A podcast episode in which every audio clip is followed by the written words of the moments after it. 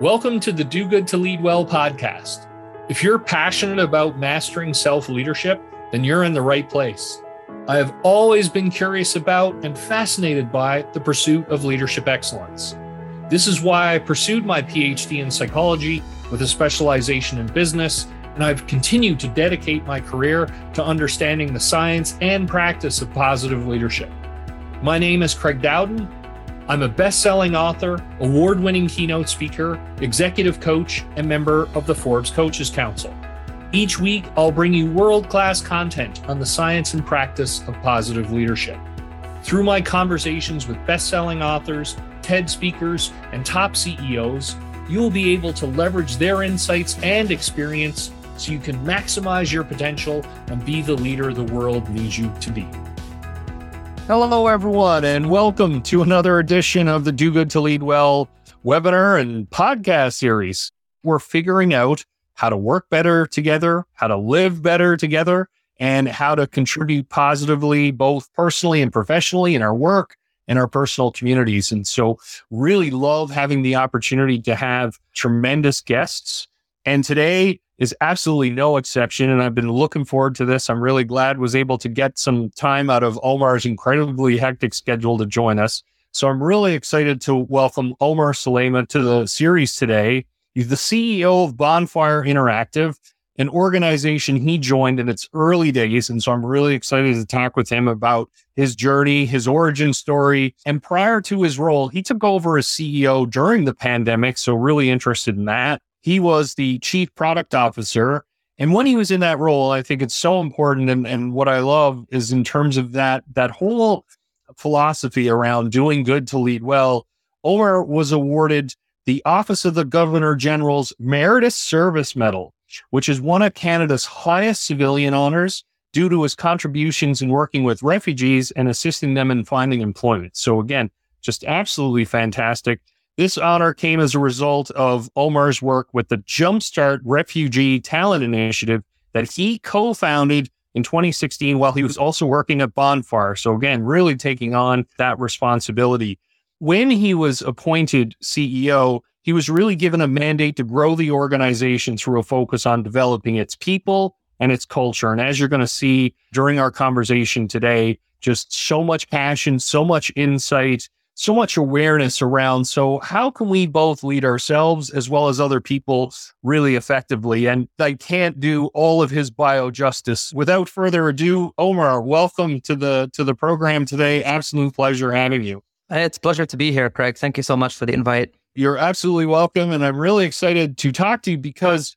I mean, you've just had so many fascinating elements in terms of your story, your journey, and where you are, and your emphasis, and and how you've been leading during this pandemic. So perhaps let's start at the beginning. Like, talk to us about Bonfire. You were there from in the earlier days of the organization, and really been a part, played senior roles throughout its its growth. Talk to us about that journey. Yeah, and it's and what a journey it has been. Uh, so yeah, I joined Bonfire really early in its since its infancy. Basically, we had maybe a couple of customers that were kind of half committed but we were there to kind of create a great product and get additional sales to happen and grow the company into something. And at that time, the likelihood of failure, you know, was orders of magnitude higher than the likelihood of success. So actually, I was about to go into an MBA program when I completely said, you know what, I would rather go through this entrepreneurship journey and kind of learn on the job.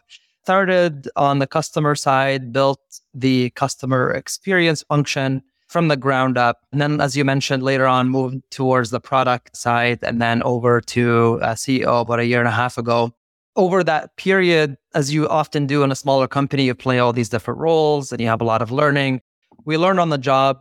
I became a true manager and leader while being at Bonfire. I've had to learn how to manage a group of two, then three, then 10, then 20, then departments and managing up and managing down. And all those things were kind of learned on, on the job for me. So I made a lot of mistakes along the way, and I'll, I'll be pointing them out here and there during this conversation today.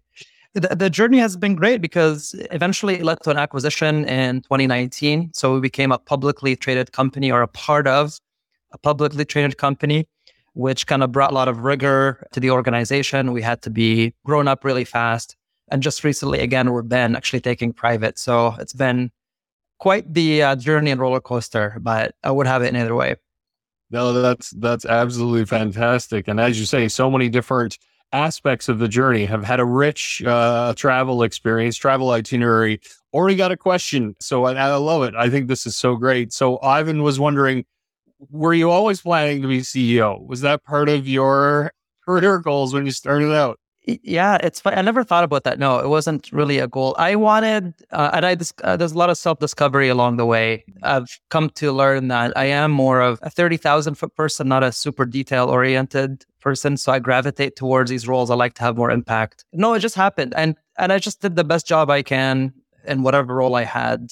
Uh, eventually led me here. And Sarah, I've got another question. Fast and Furious also wondering so she's in the midst of launching uh, an organization it seems founding a company like any advice in terms of just really think it's fascinating how you scaled through that? So what advice would you give as you're as you're scaling up a company? If you're beginning or you're scaling up i think you have to focus and we'll talk a lot about this today on the people and and the mm-hmm. value that they bring to the organization how to keep them engaged. Uh, ultimately if you have an engaged workforce, then you're going to get results done. But in terms of more of like a style or things that I learned along the way is just the power of focus. And we learned this mm-hmm. early on. We were part of an incubator in California called Y Combinator. Prior to that, we were just there for about a year trying to kind of find a way in uh, into the market, trying to understand more. And and what they do is they say, pick one number that is related to your business consequential number and then mm. focus all your effort and pushing that number up into the right mm. right and so that metric can be whatever you want it to be but you're accountable uh, to that. And every week they're going to ask you how much progress did you make uh, along that metric? And that's something i think that just got ingrained uh, in us early on. And as the company had grown and it was beginning to scale up it was really important to bring that power of focus back right? Mm-hmm. Because it's not about challenges, it's all about opportunities as well. You could be enticed to follow this or that, right? Uh-huh. But where do you put all your effort? And do you want to do a little bit of everything or do you just want to get things done in one domain? And so I would channel in that power of focus. And I think that's what helped us get through, you know, the hard times and also kind of eh, make a more meaningful uh, impact with the time that we already have several kudos for that. So thank you for that uh, great answer. And I love that you talk about the power of focus. And it's such an important point that you're making that there's so many things going on, so many opportunities that pass across our desks. And then it's like, all right, so what really matters? And then really committing to that and, and having that laser focus. So what a terrific for in every aspect of our lives, no matter what we're pursuing and, uh, and identifying it and then measuring it along the way. So love that this is one of the many reasons I was really excited to speak with you, Omar, is that you have such a focus on culture and on people. And so when we've just come through an extraordinary, and we continue to move through an extraordinary period. So what are some of the steps that you've been taking to manage your workforce, keep people engaged? Like walk us through that journey because you also took over during the pandemic. So what's that been like and how have you been able, what are some things that you've done and lessons you've learned? We were scratching our heads during the pandemic to find a way to get people to continue to be engaged and and so we experimented and and we had to kind of always be on our toes because we've never been nobody has ever been through this type of thing before. So we had no blueprint. So we did we did a couple of things. We started with the basics which was ensuring the well-being of of the employees. And so we were very clear and open about our flexibility and offering that flexibility to to everyone on the other side. So we had parents openly block hours on their calendar uh, every day to say this is going to be my child caring time, and maybe them and their spouse were were, were exchanging those uh, times. So one person will cover for the other, and that was okay, right? If I were to book a meeting and find somebody who's got block times for parenting, we welcome that, right? Because that's a reality that we had to live through. And so just removing that obstacle from people and just allowing them to live as they needed to because they had to was was really important. And then we looked at our vacation time trackers and we realized people were not taking their vacation. So again, focusing on the well-being, we basically forced people to take time off we called it recharge days, right? So if there's a long weekend, you get one extra day. So it becomes a four day long weekend. The entire company shuts down. And so all of us were forced to recharge. Post pandemic, we kept that because it's been popular and people really appreciated it. And I will say, Craig, maybe we'll talk about the pandemic in a little bit in terms of the business impact, right? It was okay, right? All these things were fine. Like our productivity didn't go down. We still hit our numbers, right? And so it's not a zero sum thing, right? It's not one or the other. They actually work hand in hand. And so we beefed up our benefits package with a specific focus on mental health. So we increased the budget that was given to each employee to get therapy if they needed it. We got very vocal about that. So that's all in the well-being, right? Yeah. But then was also communication. And and that's something we learned very quickly is there's so much, you know, free communication that you get from being in the office. People hear things, people talk, people connect. I think we all know that by now. And so we we looked uh, inwards and we thought, what is our communication cadence like? Should we increase it? Should we decrease it? What are the missing components? What are people not getting the message from leadership on what we should be doing, where we should be focusing? And so there were gaps, and we uh, started to address those. We found those gaps out through surveying the employee base.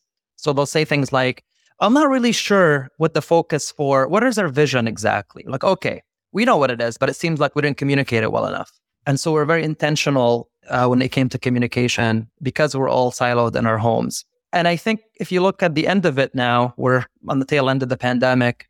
I'm happy we did those things because it did kind of result in a more engaged employee force, workforce. And the comments that we've heard were very positive throughout. I'm sure there's others, other things we could have done, but that's kind of where our brainstorming took us several comments in here about awesome ideas and really love it. And that, as you said, childcare and putting that in and, and actually having that as a label. So talk us through that. Like, was anyone hesitant around it and how did people react? I think that's such a powerful signal and decision that you and that you made. So what was that experience like for people? I would imagine there was trepidation by an employee saying, I'm going to block and make it very visible. I'm not available for this reason. Right. But we were just very vocal about it. And I think to the degree that we can, we were vulnerable ourselves and saying, look, I need some time off. I'm having issues dealing with, with this and that. And so that allowed everyone else to be comfortable to also have those challenges. Right. and, and so and and then I think when you talk about it in meetings, this is where as a leader, we always have to be very careful about the way we react and the way we talk about things. But say if we're trying to get a meeting together and one person was on that childcare spot, well, we weren't saying things, oh, if this person wasn't taking this time off, would be able to think, now we have to find a different time slot right. because it's, it's not a problem, right? This is what we want people to be, we want to be flexible, work around their schedules because it's a special circumstance. So I think because it's just the behavior and the way we talk about it, it allowed people to be more flexible, be open with it. And ultimately, too, Craig, I think it's important for people to know what they're supposed to do and what their target is and what's expected of them. I'm sure a lot of people can relate to this. Professionals want to be treated like professionals. Mm-hmm. I always like to start with a lot of trust in every employee relationship and, and walk it back from there. And so I'm assuming you're going to do the work that you need to do. And presumably, if you're not, it will show up eventually. Right? So I'm not there to police thank you for sharing that and providing even additional detail because a lot of leaders, a lot of organizations, and the work that I do as well, they'll talk about these things like, you know, hey, we're here and we're supportive. And what I love about what you're sharing right now, and I think because the behaviors are what people can observe, right? And the communication is essential. It's not to say the communication isn't important, it absolutely is. And then you're saying, hey, create this label, put this in the calendar, and then the explicit and implicit messages being communicated by that is so powerful because it's not seen as an inconvenience, as you say. It's seen as something that's important and we respect that. And what that means to people as well as to others observing it must just be absolutely incredible. Got another question here from Tara, who was wondering Love that you commented on the vulnerability and the communication piece. And sometimes struggle with. So, how much do you share? So, any personal experience around how you make those decisions about what to communicate and how much to personally share? Because, mm-hmm. you know, would love to get your take on that. It's tough to draw that line, right? Because on one hand, you want to be strong for the team and they are looking towards you as a as a person who's going to be supportive and like see through, right? Like you know we'll be okay. And so being able to balance that with the reality was we were all struggling. And so I would I would just say it, you know, and we had these stand-up meetings, especially early on in the pandemic. I would say, look, all of us are feeling a little bit blah. And that's kind of the basis. That's a starting point for all of us. I'm feeling this way. You're feeling this way. And we'll talk about resiliency in a bit. This is a way that we get stronger, right? Right. And I would channel in stories from the early days at Bonfire when we were a much smaller and weaker company and how we face these headwinds. And now we don't even we don't even flinch when these things happen because we've learned to adapt and, and become stronger. And so mm. the ability to kind of share that, but also reframe it as a as a way of strength and, and gathering that muscle is is one thing I relied on often during the pandemic. But it's it's a tough line to draw. It's acknowledging a that it is a tough, like it's a challenging line. It's that kind of just right because it really is saying, okay, so I'm counterbalancing my own situation along with what the team is looking for from me in this. And then what I really appreciate about what you're sharing is, is that it's it's acknowledging your own space and also in a way in which that both connects as well as engages the people around you. So it's not a oh everything's awesome and this is that like yeah there are some struggles and hey and here's where we're going and hey we've got what it takes to get there. So absolutely love that. And you hinted at or touched on resilience. So I love to get your take. And I've had a, multiple comments already saying, really appreciate your energy. So what are some things that you do as a as an individual executive CEO to maintain your level of resilience? And then and then people talk a lot about team resilience and organizational resilience. Talk to us about that as well. So it's the individual and the collective. So what do you find are the best ways to do that? and I, I also learned that about myself during the pandemic, right? Like you kind of see how you behave and you're like, what's working, what's not working, how can I? And people will comment. Uh, and so you begin to build that self awareness, you know, during that time. So the one thing I I, I do and I noticed I, I, I do often is reframe challenges as a way to to build muscle to handle future uh, challenges, right? It's the whole Rocky said it best, right? No pain, no gain. And sometimes those simple things are so true, but until you go through them, and and the way you you believe that is by reflecting on a challenge that you had that was a big deal then and now is no longer a big deal. So I would say things like, look, we're a generation that was very lucky so far, right? We did not experience a big war, a catastrophe that, you know, maybe our grandparents did. And this is our big challenge, right? we're going to be the generation that tells a story. And how do you want to tell that story? And so being able to reframe and think of that as a building muscle exercise was was helpful for me. The other thing is I view challenges as inevitable. I'm not fighting them as they appear, but you take them on in stride and as much as you can, again, reframing and saying this is going to make me a little bit better. And I learned that early on in my career. Mm. And be building these energy models that would take like a month and a half to build and you press go and the first time i built one of these basically it always crashes this is kind of right and i'm like oh but i worked for i was so meticulous. Why is it not working? And then i realized that's that's my job right? My job is to make it work. It's not mm-hmm. to make it work from day one. Anticipate that challenges will come and you won't fight them and you take them in stride you just accept them. You mentioned my work with with refugees. I was a refugee at one point, and so I like to remind myself that whatever challenges we are experiencing, they pale in comparison to the real problems that other people have. And I don't mean to demean the problems that we all have and, and minimize them, but I think it's just creating that contrast and just saying, no matter what, we're very lucky right? We're very lucky to be here, to live in a country that's safe, to have access, even in the middle of the pandemic when mm. if you got sick, you were going to be taken care of. And how many people in the world did not have that? Mm. And just, you know, sizing it up versus the bigger things in life will just help you kind of refocus and maybe not feel so sorry for ourselves as we kind of go through these, right? And this is World Gratitude Day.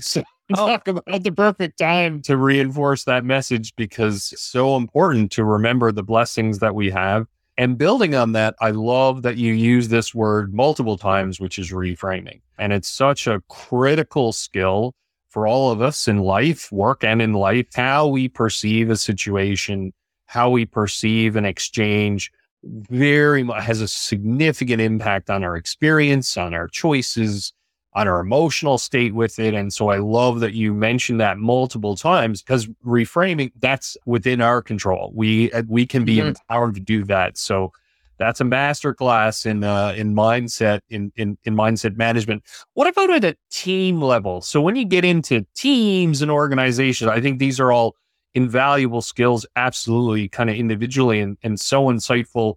What about you're leading a team, you know, senior executive team, leading an organization? What are some things that you found to be really impactful in terms of building resilience outside of yourself? As CEO is not really doing a lot without the senior team basically executing and all the things, right? And so uh, that's first of all we have to re- like be be mindful of that. And so the way we we did that is involving the team heavily in in the planning and decision making. So not the mm-hmm. regular planning exercise, but you know, the what ifs. And then I would be open with them and say, and I've done this even last week, right? There's a challenge that we're we're trying to kind of solve, right? And I'll be just saying, I'm struggling with finding out how to thread this needle, or I don't know whether we should make a bet here, we should ma- make a bet there, and asking for their perspective. Maybe the reason that works is it creates a sense of camaraderie and we're all in it together and we're all trying to solve this thing together. It's not coming top down, it's kind of coming organically from within. The other thing I would do is I would focus them on the medium and long term more. All of us have a tendency to look down and see the problem that we have in front of us. And yeah. again, this is a conversation that's perennial. We, we, we have it all the time, which is like, okay, it's a lot of change management's happening now. It's really tough, right? six months from now, when you look back, will we be in a better position once we've overcome these obstacles? How about a year from now? Right. Right. And just mm. get them to look up because we can all be a little bit too consumed with the problems that we have right now. And I love what you're talking about in terms of bringing people in. It's essentially engaging all the stakeholders. And so, what are we going to do? We've got this, we've got this challenge and we've got to work together to figure it out. And then, yep. and especially in the pandemic where our sense of control was in many just completely taken away from us, then to be able to provide that such a, a really critical step. And I think, and what I, you know, again, so much for us to, to reflect on during our conversation, Omar, which is okay. So how can I bring people in in my life personally and professionally and let's collaboratively problem solve let's figure stuff out together and then it creates more resilience it creates more engagement and really moves the needle on this so thank you for for sharing that so another question from Tim wondering what about performance management and how do you do that effectively especially during a pandemic any tips advice tools around because we have to produce, we have to continue to deliver results. So, any thoughts around that? Especially during the pandemic, I think one thing we were careful not to assume if there's a performance change that it was related to the person, you know, actual work that they're doing. There's maybe something else that's happening. And so these things got exasperated during the pandemic. So we would focus in on that. And we've had quite a few cases actually where the person was still engaged, they wanted to work, but they were just dealing with something that was a little bit beneath the surface. Mm. So when it comes to performance management, first of all, there has to be a cadence set into place where people know, and it, it should not be like every half a year or a year I give you this. It should be a constant flow of a feedback. The other thing that I, I learned and I've been applying it more and more is when you're trying to give feedback, you have to be just as thorough with the good feedback as well as the the, the constructive feedback. Mm there's an acronym for this that I won't say here about a, a certain type of sandwich. you start with good and then you layer in the bad, then you end up with the good. And that that is almost a little bit too see-through nowadays, right? So you have to be very explicit. I love the presentation that you did. The way you covered this was really well done. But this one slide here could have used a little bit more detail. I think it would have included this, this, and this. It would have put a bit more of a punch behind it and, and you have to do a lot of it all the time so people feel comfortable receiving uh, that feedback as well. And so it's a constant thing that you do, and that's how you performance manage. I think a lot of companies look at it as an, an annual exercise that is like stress inducing for the entire organization, right? And it shouldn't be like that. It's great that you're commenting on the consistent. Basically, it's becoming a part of the fabric of how we relate every day together in the office. Like, I think that's yeah. awesome. And a point I really want to emphasize and highlight because it's so important as you said, right, provide the same level of detail on the positive as the negative. That is such a mic drop, like, you know, feedback delivery class because a lot of times, like, yeah, that's great, Omar. And then I'm going to spend 30 minutes telling you all, like, in intricate detail, all the stuff that you messed up versus well, isn't there an equal opportunity to learn and also engage and reinforce? So, what enabled you to land on that insight? I think that is really great in terms of bringing that balance to the conversation. I, I wish I say I came up with it myself, but I actually listened to it at a podcast and it really resonated with me. And it was during one of my uh, mental health walks during the pandemic when I would just go walk for an hour and listen to a podcast and it was framed in in that discussion and it resonated with me because I took it back and I reflected on all the times I didn't do that and how much better would have it would it have been if I if I did. Then I started applying it and I started seeing it work. And so that just became second nature. Well, and again, getting those ideas and then operationalizing them is really, really powerful. You know, we've talked a lot about the steps of, of, of what you've done in terms of the, the mental health and engagement. And then big discussion these days is around culture as well. So these are aspects of that. And and I know, you know, that's something you're very passionate about. So talk to us about culture, how you define it, how you enhance it, how you protect it, your journey in in, in that regard.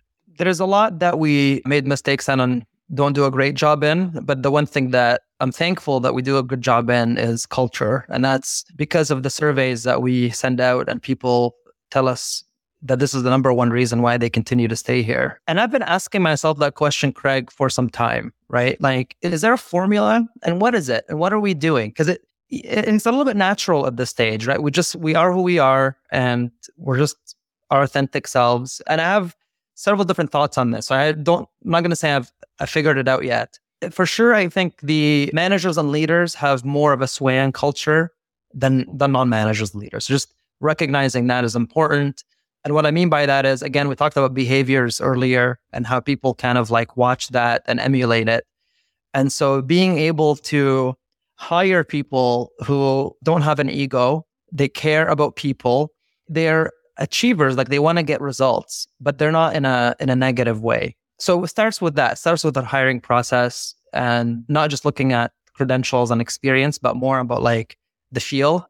And sometimes we get those wrong but that's a focus that we have. Also, this just sense of humbleness and we're all in it together. I think that started early days. Uh, one point where the company was expanding, we didn't have a lot of money. We ordered stuff from IKEA.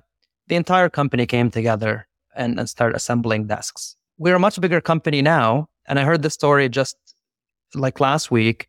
Somebody joined the, the company and and she got emotional when she saw something. She actually had to go take a walk because she never imagined and so we had to paint this one room into a brighter color. And there was like a, a, developer, the office manager, and I think somebody on the product side, all masking and painting. She's like, everybody's coming together to do this. And I can't believe this is the kind of place we work at. So, so I think it just kind of ingrained.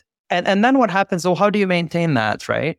And I do think that once you built a good platform and like a way of doing things, and values and and that are like clearly articulated and that we live by it's kind of like a current that just sweeps you with it because we get people that have worked in toxic cultures and and i've heard things like i'm waiting for the other shoe to drop because it can't be there's a honeymoon period and when that person sees no no this is it there's no other shoe, right? then they began to emulate this. And when people were added to the company, especially during the pandemic where they didn't meet anybody, we encouraged people to say hello, book a coffee chat with them, welcome them. So I guess people just get indoctrinated in this way of doing things. And indoctrination has usually negative connotations. And here it's a good thing. And it just becomes a way that we do things here. So I don't know if we codified it. It's just you pick the right people, you emulate those behaviors and when you see it going astray, you correct it. And then you get things back on, on course. but yeah, be genuine, transparent to the degree that you can. Give people a lot, like something big, bigger than them to to go after a purpose mm. for what they're doing. And if you do all those right, and they're difficult to get right, I think you'll end up with a positive place to work that people want to want to stick around. Based on what you're sharing, Omar, the infectiousness, if you will, of culture and people when they get exposed to it, it's, you know, and when it's embedded as a day to day, this is how we treat each other. It's difficult not to be assimilated in that and follow suit for yeah. good and for bad. Again, you talked about toxic cultures. And I really appreciate because I think that's, you know, the ultimate res- mantle of responsibility for leadership, which is so being the champions of culture, if you will, because that the disproportionate impact, because people look up to see, well, how do we behave?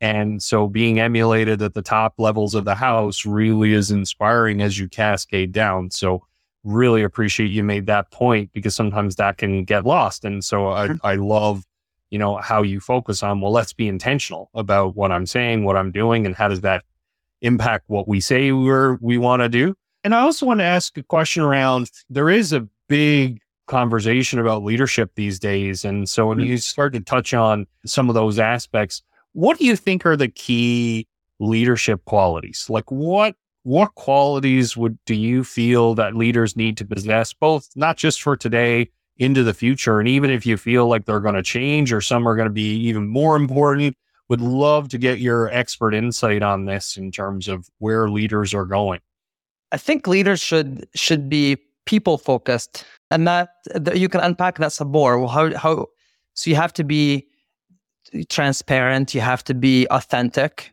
Everybody's really smart and and therefore if you're authentic and you're straightforward with people they'll trust you and they'll work and and follow the plans that you put into place. That's really important. Resilience is important. We talked about this already because challenges as we said are inevitable and the way you handle those challenges again becomes a cue for your team and being able to be staying on on focus so having having a focus, having a thing to drive people towards is really important. The ability to to get people motivated and, and charged to kind of do the things that they need to do. Those are all, I think, just basic basic traits. But but I think it's the people aspect that I know we've talked about it before, uh, Craig. That is not maybe as well talked about as it should be because yeah. there is a sense sometimes with let's just call it like old school or old schools of thought in which you have to be this authoritarian figure and that's the best way to whip people into shape. And i don't think that's an outdated thing that probably never worked. And so having especially in this era where people have awakened to positively i think you know we're talking about quiet quitting now yeah. which it's like well what, what are you expecting from people right? They're they're here to do their job and they still have lives outside of this right? But there's this in that term, there's you sense where like the culture is and how they view people working uh, at a company. And so, no, we need people who are, are people focused, leaders who are people focused. And that's something that's not talked about enough. People talking about a more humanistic approach to leadership. And you're so right that for such a long time, that was seen as, you know, too soft or it doesn't have a place in the rough and tumble world of business and everything else.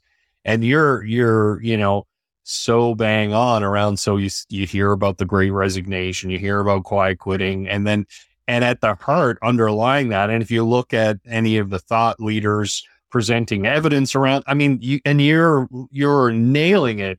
It's a leadership. Like if people don't feel cared for, if they don't feel like their leaders are concerned about how they're doing and what they're doing, right, and why they're doing it, it's really tough to get the best let get the best out of you. Like that's uh just just get something because it's you know what? Like I'm here. I'm I'm giving you my time, my energy, my focus. And the least I'm looking for is respect. So I've got another question which I'm excited to ask because Stan mentioned you were talking about purpose. And so can you talk to us a little bit about so how you find a personal sense of purpose or create that sense of purpose within your team, within your organization? Would love to hear more. Yeah, so I'll talk about the, the, the company first, how we do it for the team, and then personally how I, I, I think about this too. So for the company, I think we're lucky in the sense that we serve government. We, we mm-hmm. provide a platform for governments to use.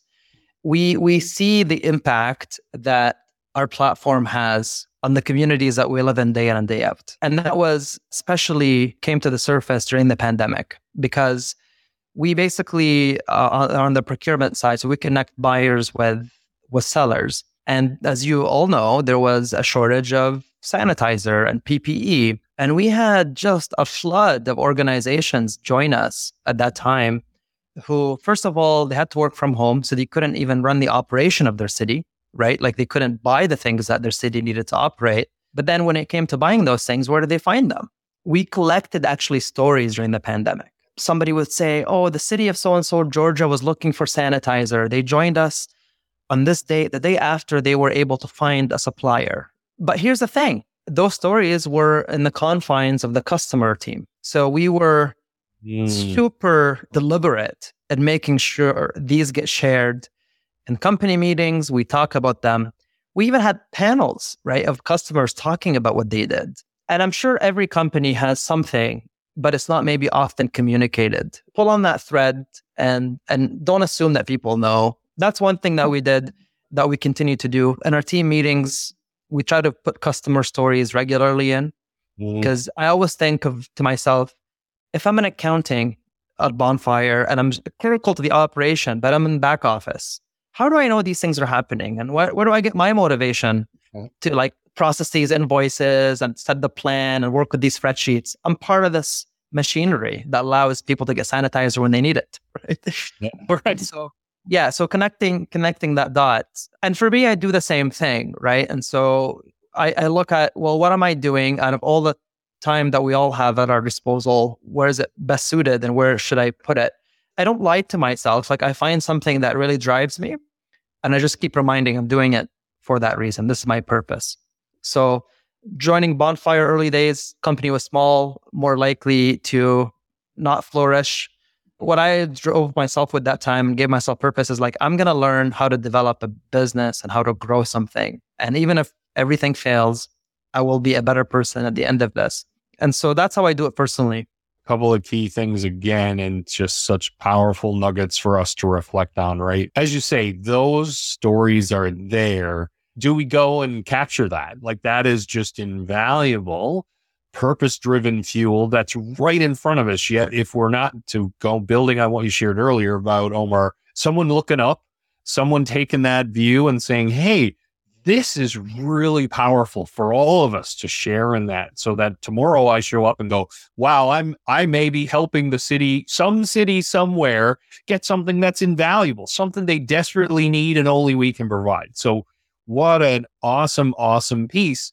And and part two coming back to and i love that this continually comes up because i think you know it's such a powerful driver of success. And as you said your mindset around i'm going to join this company. Here's what i'm going and this is what i'm really excited about going down that path. And so reframing or framing it in such a constructive way i think you know absolutely again lessons for all of us in that the time is flying by. We've got about 10 minutes, give or take. So this has been great and got lots of comments. So Allison said, love your energy and your philosophy. You mentioned sharing a couple of mistakes. so can you share one with us? Uh, you know, so a lesson you've learned. Yeah, well, it kind of dovetails into what we are talking about earlier, right? It's it's assuming that people know and wow. the importance of communication, right? Because when you're a leader, you're privy to more information and and you're just aware of more things. And as a default, I think I'll speak for myself. You just assume that people are able to connect the dots, but you're actually blind to the blindness that exists outside, right? Because you just don't know. So that's something we made the mistake of assuming and, and under communicating. And we uncovered that again through the the surveys that we send to the the pulse surveys that we send to the employees right? Mm-hmm. because we'll see things we're like oh but we talked about this at two team meetings this year. Well it's not enough right? You have to communicate it through email and through conversations and get the department managers to talk to their middle managers and make sure that's part of the communication strategy so that's something that we definitely learned over time, but it was brought to the surface even more so when we started working from home during the pandemic. Well, such a great reminder as well is that, you know, if we're living something or we can have a full line of sight on something, it can be really challenging and kind of that empathy piece of that, Mhm. hey, well, it's it's it's front and center in my world.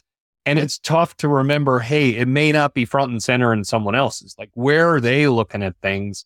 And I love what you're saying, saying where it's not because of poor intention, ill intention. It's just, hey, well, I'm not communicating as much as I could.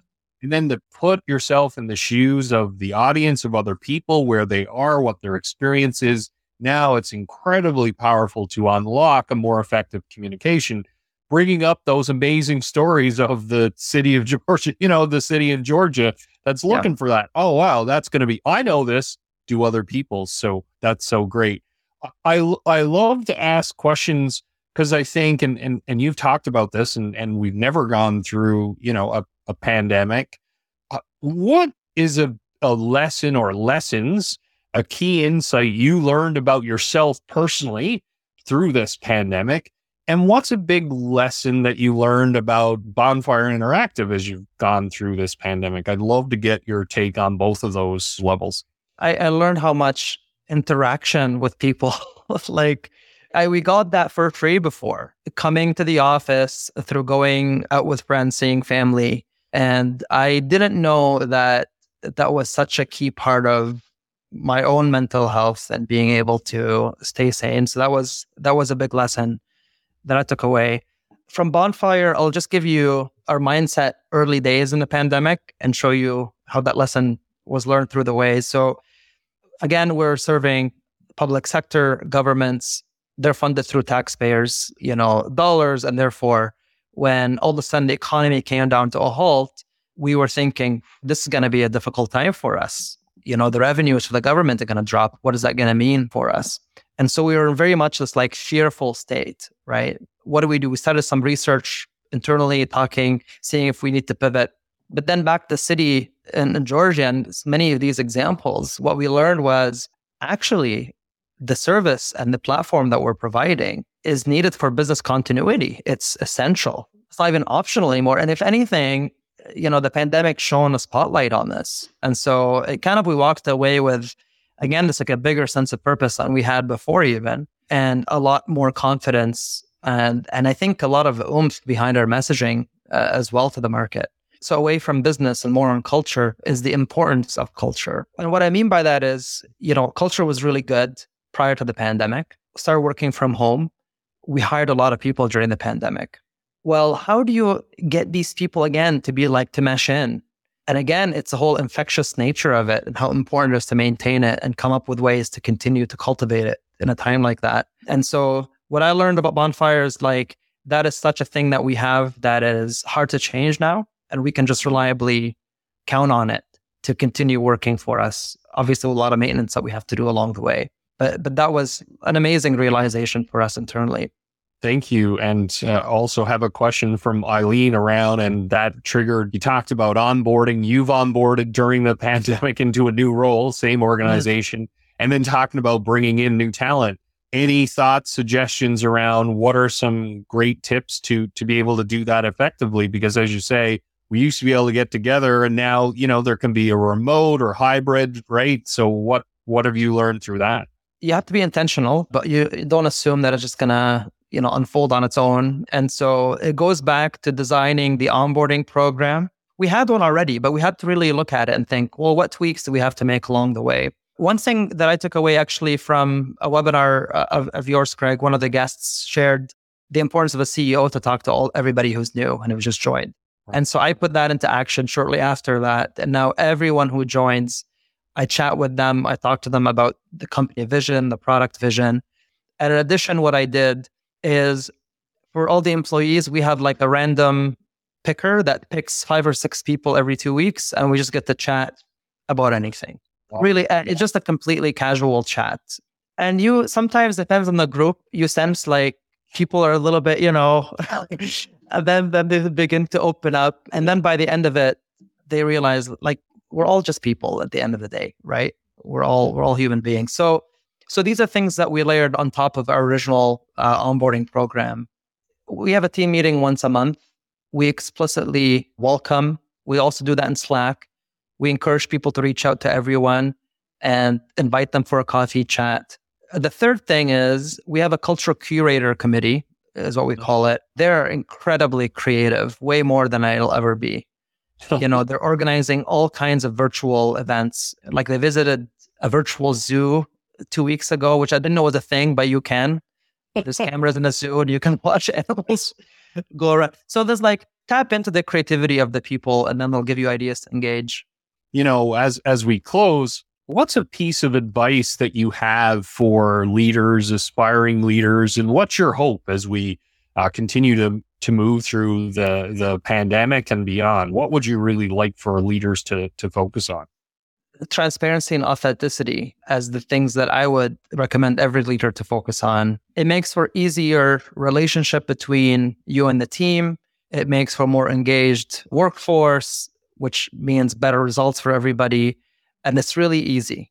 It's really easy to do. You just have to tap into who you are, but then just be be be who who you are, be your authentic selves.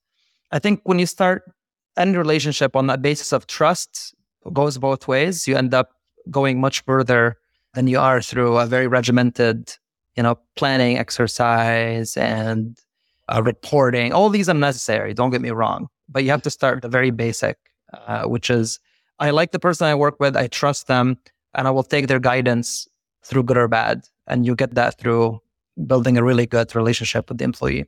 Well, thank you so, so much, Omar, for your time, your insights. Just absolutely amazing.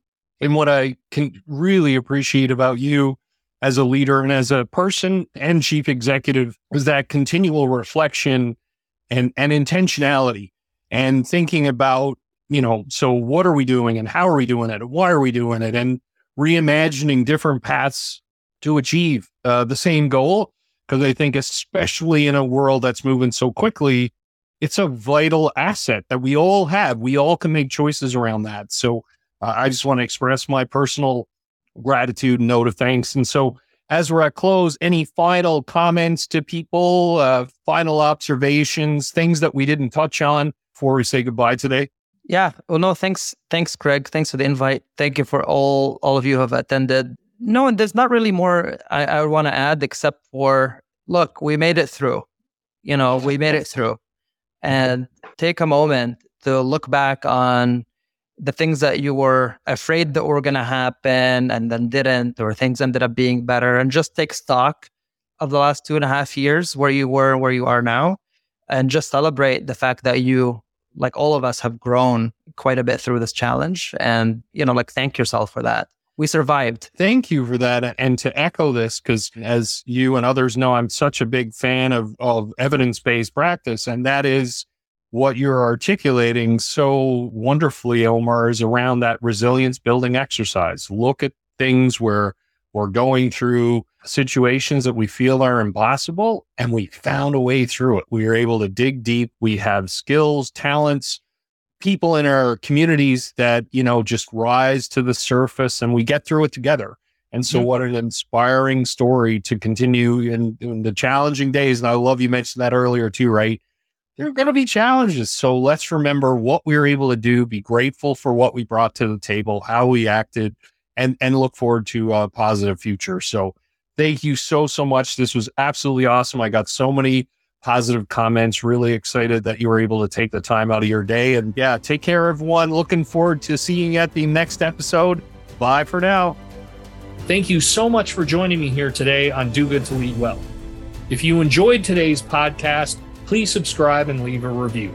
If you'd like to continue the conversation, you can follow me on Twitter at Craig Dowden or reach out via LinkedIn or email info at craigdowden.com. I look forward to meeting you here next week for another transformational episode.